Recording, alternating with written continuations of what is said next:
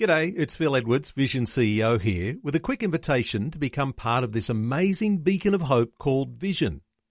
Together we can put our love into action to help people of all kinds build or rebuild their lives on the truth of God. Please consider the part you can play during our upcoming Visionathon appeal, remembering that it's your support that makes Vision possible, including this podcast. Audio on demand from Vision Christian Media. This is Leading the Way with Dr. Michael Youssef. Vision 2025, our seven year strategic campaign to see 1 million souls come to Christ by 2025. Celebrating 10 years of broadcasting the gospel into the Arabic speaking world, the Kingdom Sat stepped up its live programming content, expanded into Australia and New Zealand, launched a new global smartphone app, Apple TV app, and so much more. Working with partners in nine countries, Leading the Way distributed just over 13,000 solar powered Navigator devices during year one. This powerful pocket missionary is providing the gospel and equipping new believers for effective ministry in their home countries. With the burden to reach the next generation for Christ, Leading the Way launched a brand new podcast dealing with cutting edge issues. Candid Conversations with Jonathan Youssef is targeting 20 and 30 year olds addressing the most controversial topics of our times. Join with Leading the Way and become a part of what God is doing all over the world through Vision 2025. Help us continue to passionately proclaim uncompromising truth to the lost around the world. Call, write, or visit us online at ltw.org today to see how you can become a part of Vision 2025. What happens when pastors gather together with other pastors in the middle of the week? No doubt many share encouragement regarding lives changed in their local churches, and others may confide about discouragement they're facing in this unique time. Welcome to Leading the Way with Dr. Michael Youssef. Vision 2025 is a ministry outreach plan of leading the way with a passion to reach more than 1 million people with the gospel over the coming years. Part of this vision is development of events where Dr. Youssef passionately proclaims uncompromising truth, reaching many for Christ and challenging those in ministry to do the same. Recently, Dr. Youssef was invited to share his heart and passion with a room of pastors in San Antonio, Texas. His words didn't fall on deaf ears, as these church leaders were challenged and invigorated to faithfully follow God's vision for their lives and ministry. His words were not just for pastors, by the way, but for all followers of Christ. So listen today to Dr. Youssef's words on this very powerful Leading the Way. I want you to follow with me in the first 17 verses of Romans chapter 1. And I'm going to come to that in a minute. Because I think most of you, if not all of you, agree with me that we are right now at this stage in history, we are in desperate need for God to do something. We are in desperate need for God to revisit and see abysmal spiritual condition. We're in desperate need to see a genuine Holy Spirit awakening. If the Dark Ages were blatant departure from biblical truth, the 21st century Dark Ages is, that we're now facing head on is plunging us into a new and equally dangerous Dark Ages. Except it is a Dark Ages of not preaching the gospel. Yes. From many a pulpit, we have committed to preach the Word of God but then when we get there, we rather have the popularity. We rather have this and that and the other thing. And that is why the key verse in Romans chapter 1 verse 16 is Paul saying, "For I am not ashamed of the gospel." Because it is the power of God unto salvation for everyone who believes. Uh, this verse is really the core verse for the entire epistle of Romans. Important as that epistle is, that's the key verse here. But here's the problem today. Here's the problem. The reason the church of Jesus Christ has lost power and impact on our culture and our society is because they have modified that gospel. And when you modify the gospel, you lose its power. that power that's in the gospel is lost. The Oxford Dictionary actually lists about 18 different definitions of power. The, in the Greek language, there's only eight words for power. There's the word karatos, which means to dominate, to rule. And that's what Satan does over his followers. He rules over them. Then the word exousia, which is the delegated or permitted power. And you find that in John chapter 1, verse 12, when the word of God said, As many who have received the Lord Jesus, he gave them power. He delegated power to them. And many times we minimize that power by our own foolishness. Uh, but the word that Paul uses here is neither of those. The word he uses in Romans 1:16 is the word dynamikos, from which we get the word dynamite or dynamics. That's the power of the gospel. It's dynamite. Don't play with dynamite. Preach it. Um, today we have evangelical preachers, very popular preachers on television, who are exercising their power uh, because they've lost the power of the gospel. So they use their charm. Thank goodness I don't have any. they use their power of communication, they use their marketing technique. They want to pander to non believers, and, and they're proud themselves that they have a church that's filled with non believers and the seekers, and they are there for year after year after year, and they're still in their sin, and they come to church, and they're very happy about this. No wonder they mislead people into thinking that the gospel does not have power to change people's lives into new creatures in Christ. Therefore, people can come as they are, but then they leave as they came. The gospel has the only power that will transform life. And that is why they do not preach it, because they do not want lives to be transformed. That gospel has all the power that we need to see that revival will come. Read and study the history. I had the privilege and the, and the distinct honor of sitting at the feet of the man who is one of the great authorities on the history of revival. Back in 1977 in California, I sat at the feet for two years of Dr. J. Edwin Orr. What a great man of God he was. He is the authority on the history of revival. And he told me repeatedly there is no revival that have ever taken place anywhere in the world, including the two great awakenings that we had here in this country, without people humbling themselves, believers, not the people in the world, believers humbling themselves, repenting of their sins, and praying. Every time, that is the secret. And when we minimize repentance outside, to the outside of the church, because we are not repentant ourselves. The Roman culture knew power, but only the power of the sharp sword or the iron yoke. But Paul is saying to them that the power of the gospel is a superior power. uh, why? Because it has the power to break the iron yoke. It has the power to shatter the chains of addictions. It has the power to fling open the iron gates of darkness and sin. It has the power of God unto salvation. And that, my beloved friends, I am not ashamed of that power of that gospel.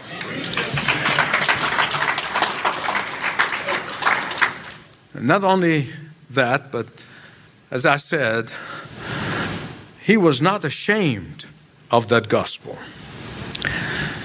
He's not ashamed to allow the gospel power to work on him, because that's where it starts. I allow it to work in me. And when I don't submit to that authority and the authority of the infallible Word of God, when I do not believe it with all of my heart, when I do not preach it with every ounce of my energy, I'm going to rely on methodology. I'm going to rely on techniques. I'm going to rely on all kinds of things that really has no power to change people. Oh, they have called me narrow minded. They have called me bigot. They've called me every name in the book. And, and now, after 70 years of age, I'm really considering that to be a great privilege. When I hear it, I rejoice. I am not ashamed of the gospel of Jesus Christ, for it is the power of God unto salvation to all who believe. Amen.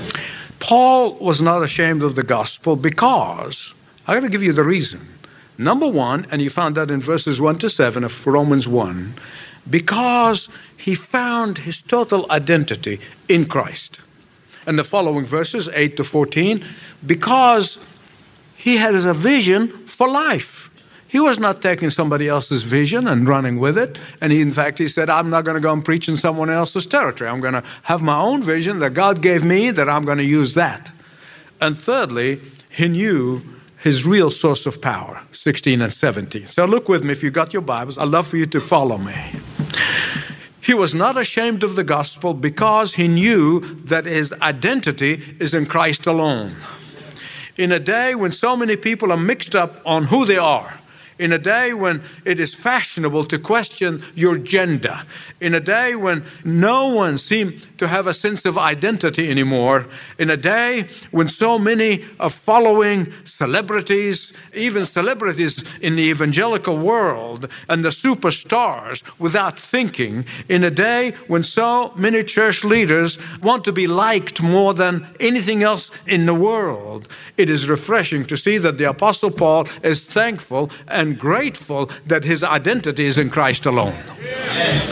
Here's his identity Paul, bond slave, bond slave of the Lord Jesus Christ.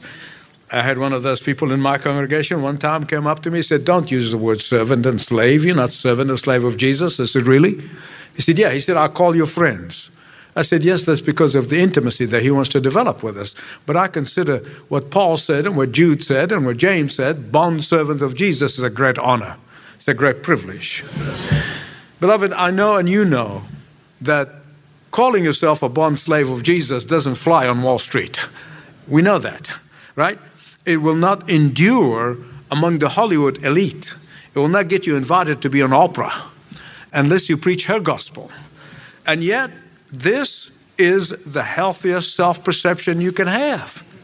Once you know who you are and that all you are and all you have is by grace, that anchors you in your identity in Christ.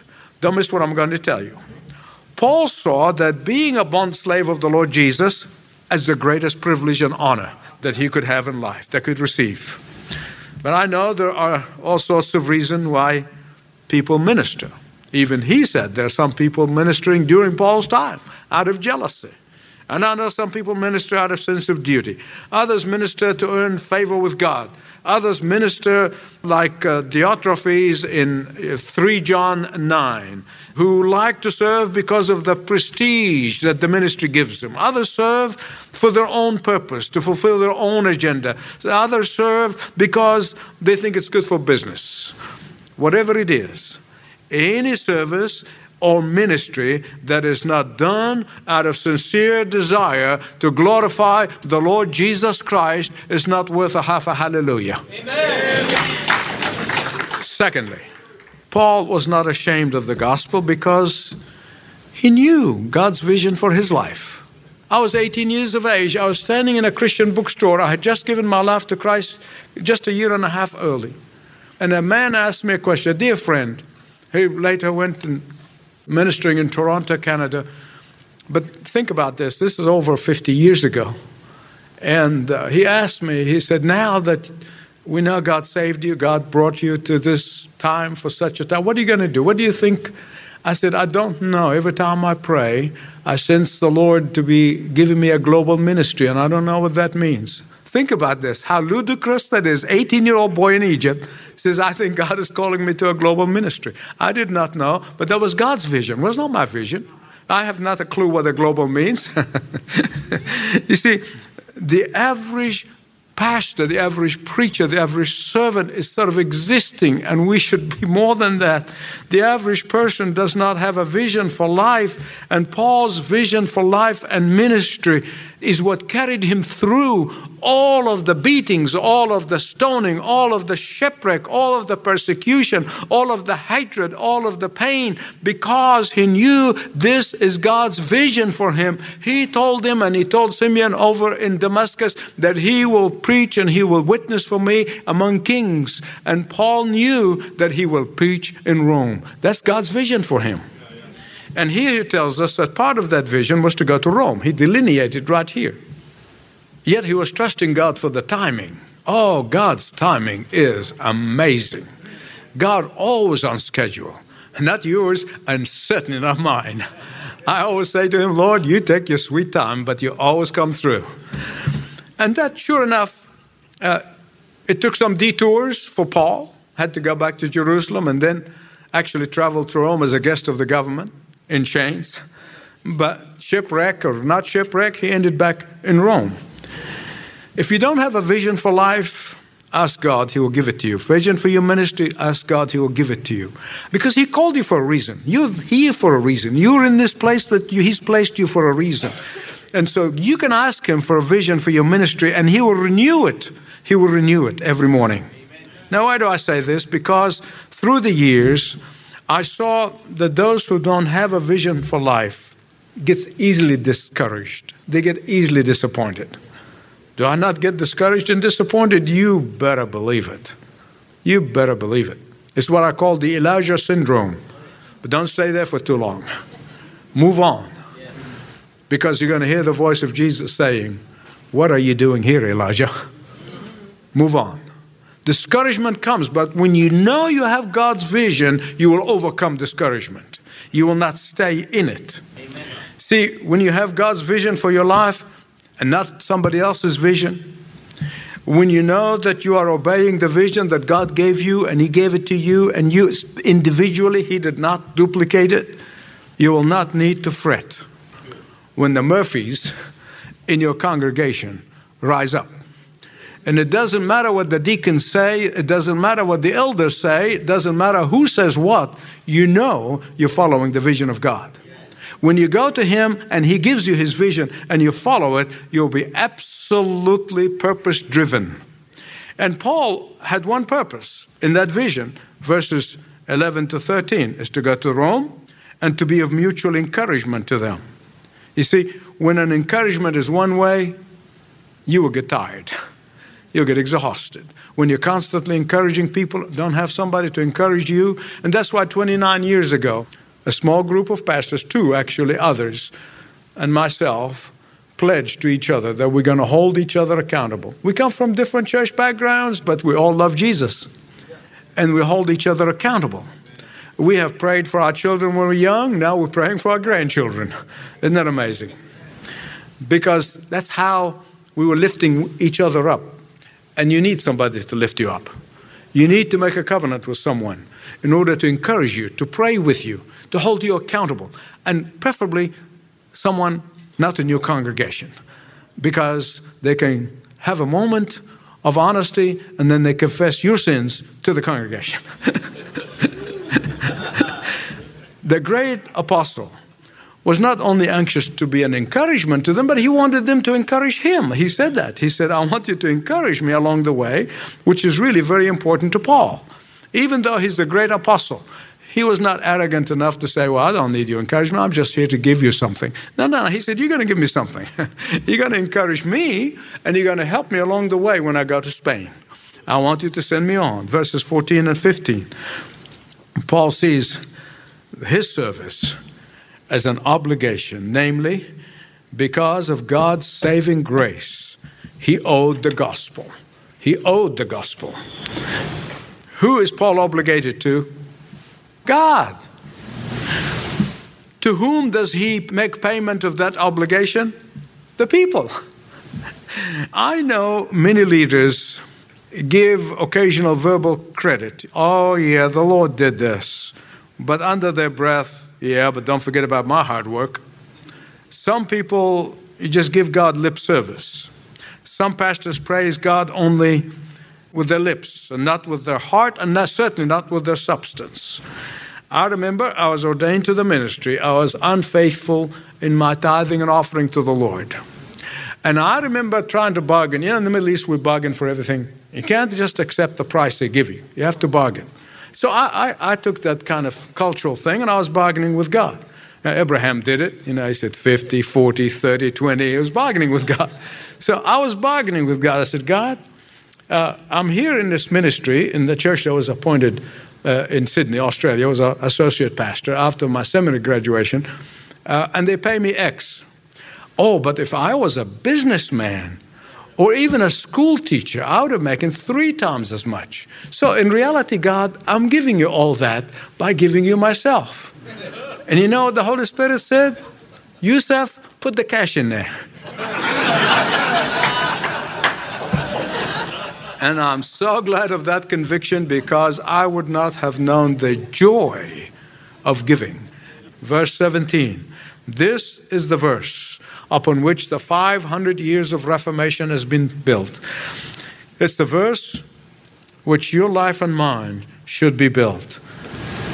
And this is actually taken out of the Old Testament. Habakkuk 2 4. The just shall live by faith. The Bible speaks of faith in three different tenses in past, present, and future. There's some people get messed up when they try to go with one tense or the other. Three tenses past, present, and future. Past is when you come to Christ, surrendering your life and receiving Jesus as Savior and Lord, and the Holy Spirit sealed you. Then every day, every moment, you're walking with God in faith, trusting Him when things are falling apart, when the storm is threatening to topple your boat. You're trusting Him. And you say, even with Job, even he slays me, yet I'll trust him. That's faith present. But then there's faith future. And that is when we close our eyes in death and we go to the other shore and cross over the river of life. And the Apostle Paul here includes all three tenses past, present, and future. You received it, you walk in it, you reach home safely. It's all of God. It's all of God and none of me. The power of God first revealed to us, so desperate sinners passed. The power of God is strengthening us in the times of difficulties, in the times of joy, in the valley and in the mountaintop, as present. The future. I tell my congregation on a regular basis that in this stage in my life, I live for, I work for, I wake up for the audience of one, which I'm going to have. Every one of us is going to have that audience of one. I used to say I'm on the fourth quarter of my life. We have a pro football player in our congregation. He came to see me. He said, Don't say that. Don't say you're in the fourth quarter. I said, Well, what do you want me to do? I mean, you know about football. I, I'm a stranger to it. He said, Tell people that you are in the overtime. And he said, You know what the beauty about overtime is? It's sudden death. so I don't know he was prophesying or what. Either way, it's fine. It's fine by me. I work every morning. I said, Lord, if it's today, I'm ready. If it's today, I'm ready. He keeps giving me more energy. The more I say that, the more he gives me energy. But it doesn't matter because I live for one thing, and that is to hear from his precious lips. Well done. Yes. Yes. Not much done. Well done. Say it with me. Well done. Good and faithful servants. to God be the glory. Father, we are the most privileged people to be entrusted with the gospel of Jesus Christ. May we hold it tenaciously. May we preach it boldly. May we proclaim it with every ounce of our being. May our prayer life and individual life and the secret life and public life be totally committed to that gospel. Father God, forbid it that any one of us be ever ashamed of the gospel or try to modify the gospel or try to take the sting out of the power of the gospel. But Father, that we will preach it with all of its glory. My Father, bless my brothers and sisters.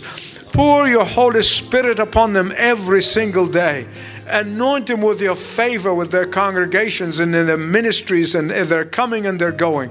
Give them favor in the city, give them favor uh, in the community, give them favor in the congregations. Father, I pray in the name of Jesus, there is no power like your power. And when your power start working in us, let the world watch out. Dr. Michael Youssef with encouragement to lean into the power of Christ and impact the world for Jesus. This is Leading the Way with Dr. Michael Youssef. Want to get in touch with Dr. Youssef or Leading the Ways team? Start by going to ltw.org or call 1300 133 589. Well, thanks for listening today and plan to join Dr. Youssef again next time when he passionately proclaims uncompromising truth on Leading the Way. This program is furnished by Leading the Way with Dr. Michael Youssef.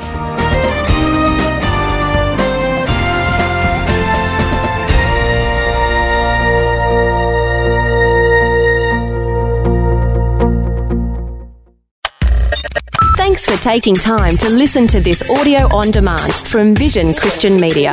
To find out more about us, go to vision.org.au.